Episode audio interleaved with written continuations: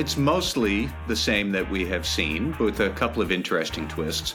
So the facts are that last week, the SEC and the Commodity Futures Trading Commission collectively sanctioned 12, I think it was, broker dealers over a total of, I think, $550 million in fines and penalties. That was Matt Kelly. This is Tom Fox.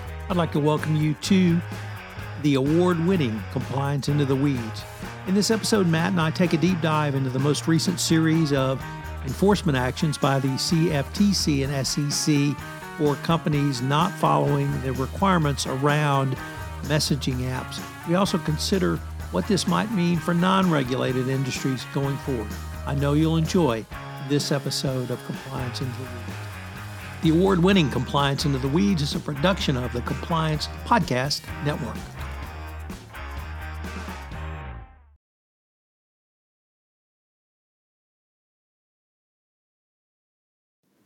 Hello, everyone. This is Tom Fox back again with Matt Kelly for another episode of the award winning Compliance Into the Weeds.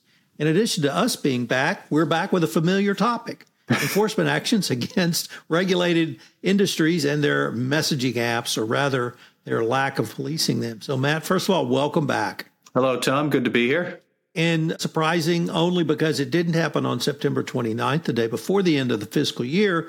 We had another massive series or, or series of multiple enforcement actions involving financial institutions and others that are regulated, Matt. Did you see something new and different, or is this a continuation of what we saw really starting last year? Well, it's it's mostly the same that we have seen, but with a couple of interesting twists. So the facts are that last week the SEC and the Commodity Futures Trading Commission collectively sanctioned 12, I think it was, broker dealers over a total of, I think, $550 million in fines and penalties.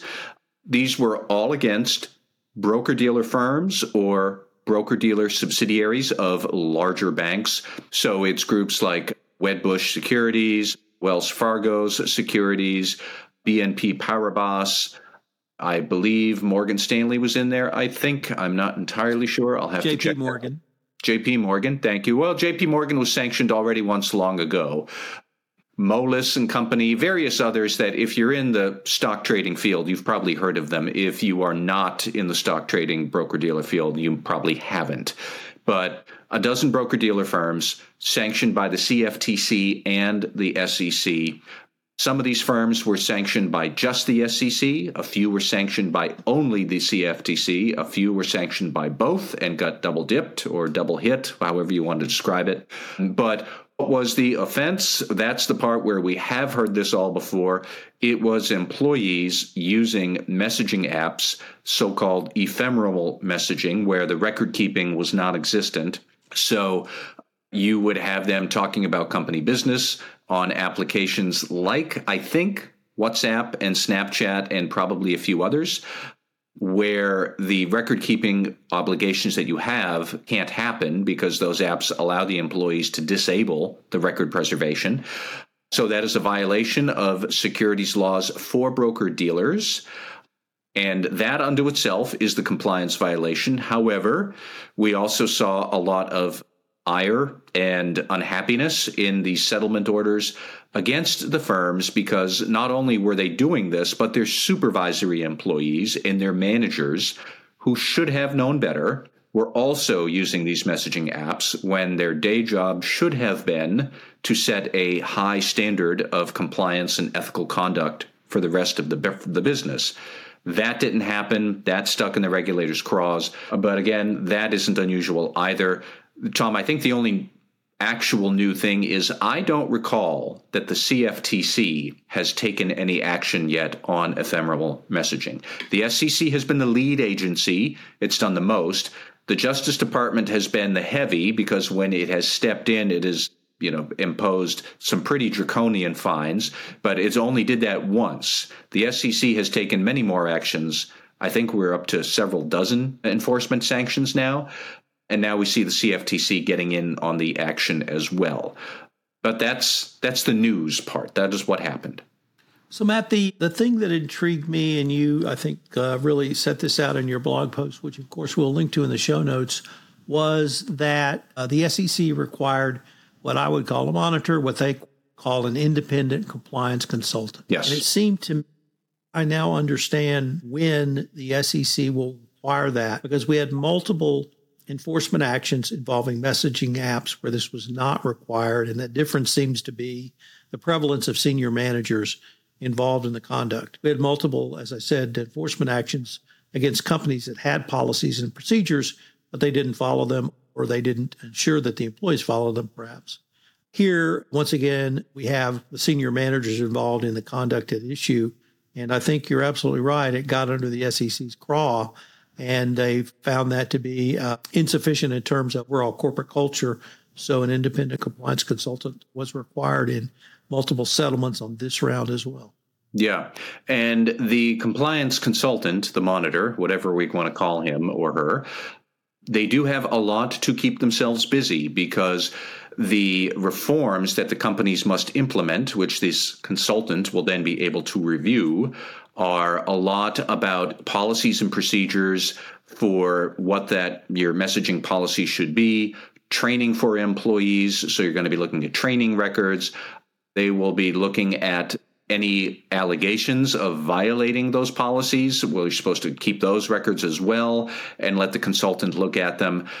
Talks a lot of talk about disciplinary frameworks that the banks must use or the broker dealer firms must use that spell out who will get what sort of enforcement and disciplinary action for what uh, violations Repeat offenders, presumably, would get worse discipline, or more senior employees who should know better would also presumably get worse discipline.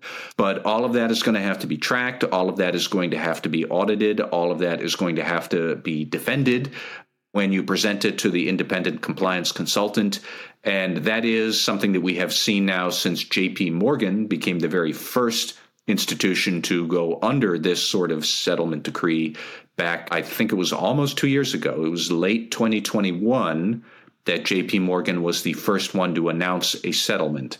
The actual enforcement crackdown happened just about two years ago, starting in September 2021 that seems to be when most of these banks said, oh crap, let's stop this right now. But they'd already been doing this for the last several years prior to 2021. So there's a lot of misconduct that the SEC and other regulators are sifting through. Matt, do you think that this conduct uh, will continue? And so we'll see additional enforcement actions over the next even couple of years? Or do you think the message has finally got out and the SEC is working through a backlog? Well, if I could say yes to both, I think that is the case here because there's still plenty of large securities firms that have not yet featured in this enforcement crackdown. I'm willing to bet they have all engaged in this. It seems to be a pervasive thing. And to be clear, we should remember it's not improper for employees to use messaging apps per se. It's that they use improper messaging apps to conduct business on those things. iMessages might be one. Snap, I mentioned before, anything where the company cannot capture and document that communication. If it is a business communication, you're supposed to. And now, if you didn't, that's your compliance violation. So, you know, Morgan Stanley, actually, I mentioned that before. Morgan Stanley is an example of how to respond to this very well that they have implemented new training about when employees should take business personal communications on these forbidden apps if they suddenly start talking about business, they're supposed to know, okay, let's just take this back onto the proper authorized app now. And if they don't do that, if there are repeated violations, they can lose compensation, they can lose equity awards. I have read that Morgan Stanley's ultimate sanction for employees, if they violate these policies, could be upwards of a million dollars in equity awards that you don't get or bonuses you don't get. So Morgan Stanley is doing it well. I imagine other companies are racing to do this well too. That is not necessarily going to be easy. There's a lot of technical controls you have to implement, there's a lot of policies, there's a lot of training. But, you know, back to your fundamental question are we still maybe in a backlog where we're going to see more of this? That would not surprise me at all. One of the things that you and I have touched on in our discussions about this over the past couple of years is noting correctly that these are, excuse me, regulated industries. What if we move to non regulated industries, i.e., public and private companies that are not regulated by the SEC or the CFTC? Uh, would non regulated industries also have this potential exposure that we've seen from the SEC? That, Tom, is, I think, a fascinating question. and I'm not necessarily sure I know the answer to this. Because, on one hand, we do see a lot of messages from the Justice Department that messaging and communication apps and the risks thereof should be taken seriously. And they don't say should be taken seriously only by broker dealers. They say should be taken seriously, you companies out there. And when they updated their compliance guidelines in March of 2023, they included a whole new section about communications channels and how are you trying to capture it. But I do think the key word there is trying because Broker dealers have a specific rule that requires them to preserve records. It is Rule 17A 4, paragraph B4, if we're going to be technical about it. And that rule for broker dealers clearly says you have to preserve all business communications. Generally, the period varies, but anywhere from two to six years. And that's it, full stop. If you don't do that, that is the compliance violation.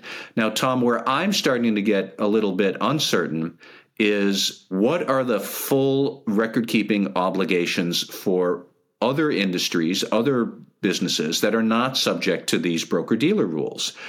Because you would think, well, books and records, that's under the FCPA, like we're literally talking about record keeping. But my reading of the books and records provision of the SEC, eh, of the FCPA, as explained by the SEC and its guidance around books and records, is that those provisions are about you cannot falsify a business record. You cannot allow a false business record to be per, put out there. So that's why we would see a books and records violation is a spreadsheet the company uses for supposed commissions, but those are false because really the the true stuff is in a secret spreadsheet on Google Docs or something like that that employees are using elsewhere. That is an off-channel communication, but they are allowing the false record to be put out there to investors. And so my reading of it would be that there has to be an underlying crime that is happening, an FCPA violation. And then adding insult to injury, the regulator might also slap you around for using improper messaging to cover it up. But that's not what applies to broker dealers. It's if you use off channel record uh, messaging apps, that's the violation. I'm not clear on if you use these messaging apps to conduct business and you're not a broker dealer. Like, have you done anything wrong absent a crime? So, what's your take on that? Oh, you're muted, Tom. I'm going to go to the statute itself, which lists four prongs for internal controls. Number one, transactions are executed in accordance with management's general or specific authorization. Two, transactions are recorded as necessary to preparation of financial statements in conformity with general accepted accounting principles or other criteria applicable to such statements and to maintain accountability for assets. Three, access to assets is permitted only in accordance with management's general or specific authorization authorization. And four, the recorded accountability for assets is compared with the existing assets at reasonable intervals, and appropriate action is taken with respect to any differences. Further, no person shall knowingly circumvent or knowingly fail to implement a system of internal accounting controls yep. or knowingly falsify any book, record, or account. So I read that because it would seem to indicate exactly what you just said that it is uh, financial information or authorizations for financial information uh, that have been falsified. Within the FCPA world, we've had several enforcement actions where there was no underlying bribery agreed to in the eventual settlement. And as far back as the original Oracle case, BHP and Mead Johnson. And that information comes to us from our colleague Karen Woody from her law review article, No Smoke and No Fire The Rise of Internal controls absent anti bribery violations and FCPA enforcement. So I think it would be a pretty good stretch to get an internal control violation simply because you didn't either have policies and procedures around ephemeral messaging or you had policies and procedures and you didn't follow them. Where I would also agree that uh, where I would see the regulators jumping in, and here both the SEC and the Department of Justice, is if there was other FCPA violations and some of the underlying conduct to devise and execute a scheme was used via messaging apps or messaging apps which disappeared or ephemeral messaging. And so the regulators, I think, could get very excised on that. The evaluation you pointed us to is guidance. It's not a regulation gone yeah. through the regulatory process. It's not a law. Uh, so theoretically, I suppose you shouldn't be sanctioned for the violation of guidance, particularly when that's used to assess an overall compliance program. But I think at the end of the day, if you do have ephemeral messaging that violates or is in, in opposition to what the Evaluation of Corporate Compliance Programs 2023 version says, that's going to be held against you. And we have seen both the DOJ and SEC punish companies for things like um, small payments.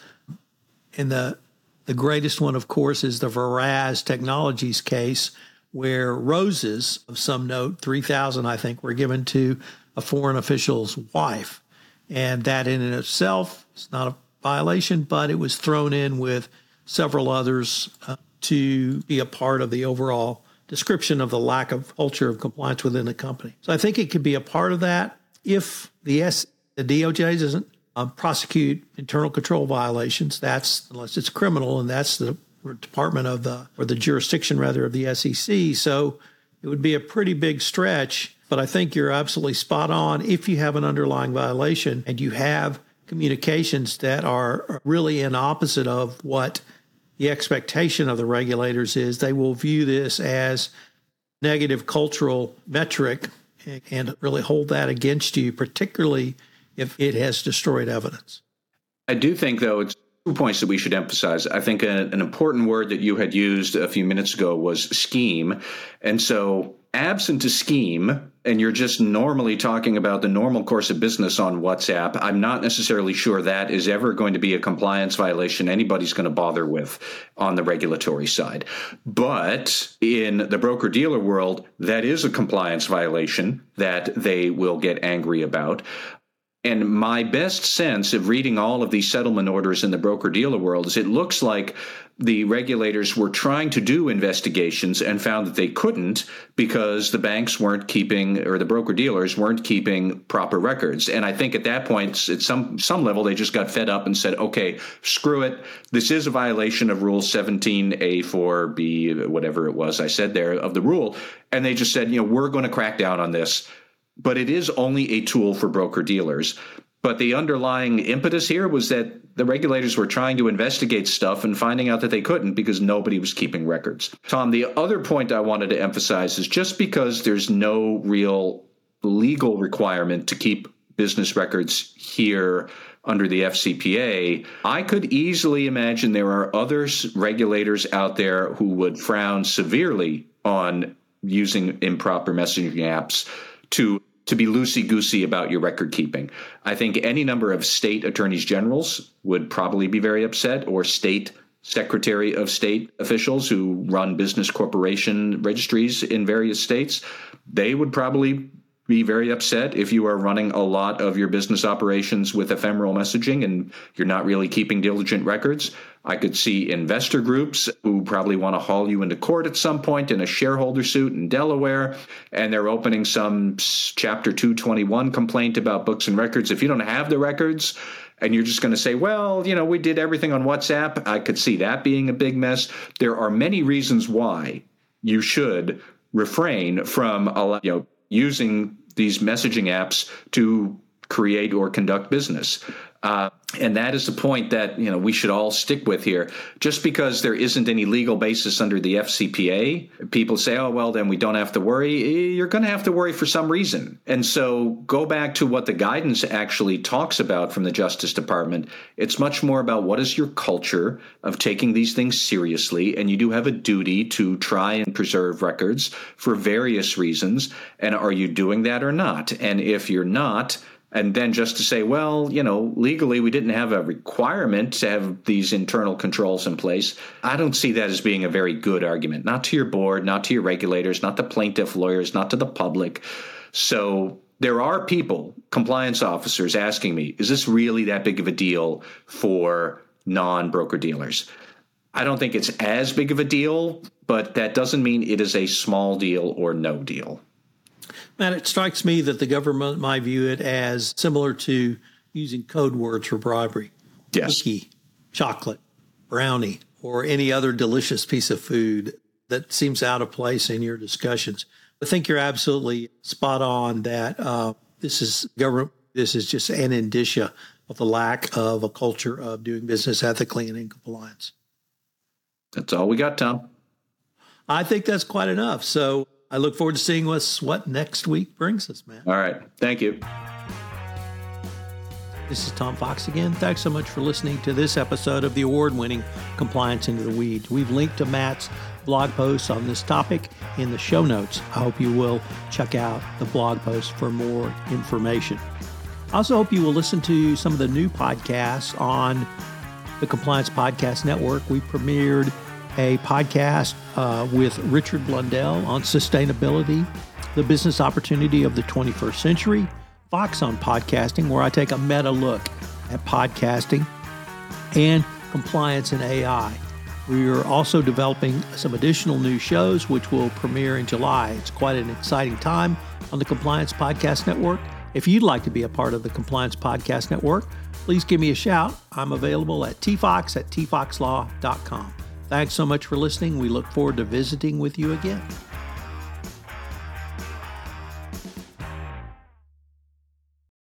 This podcast is a part of the C Suite Radio Network.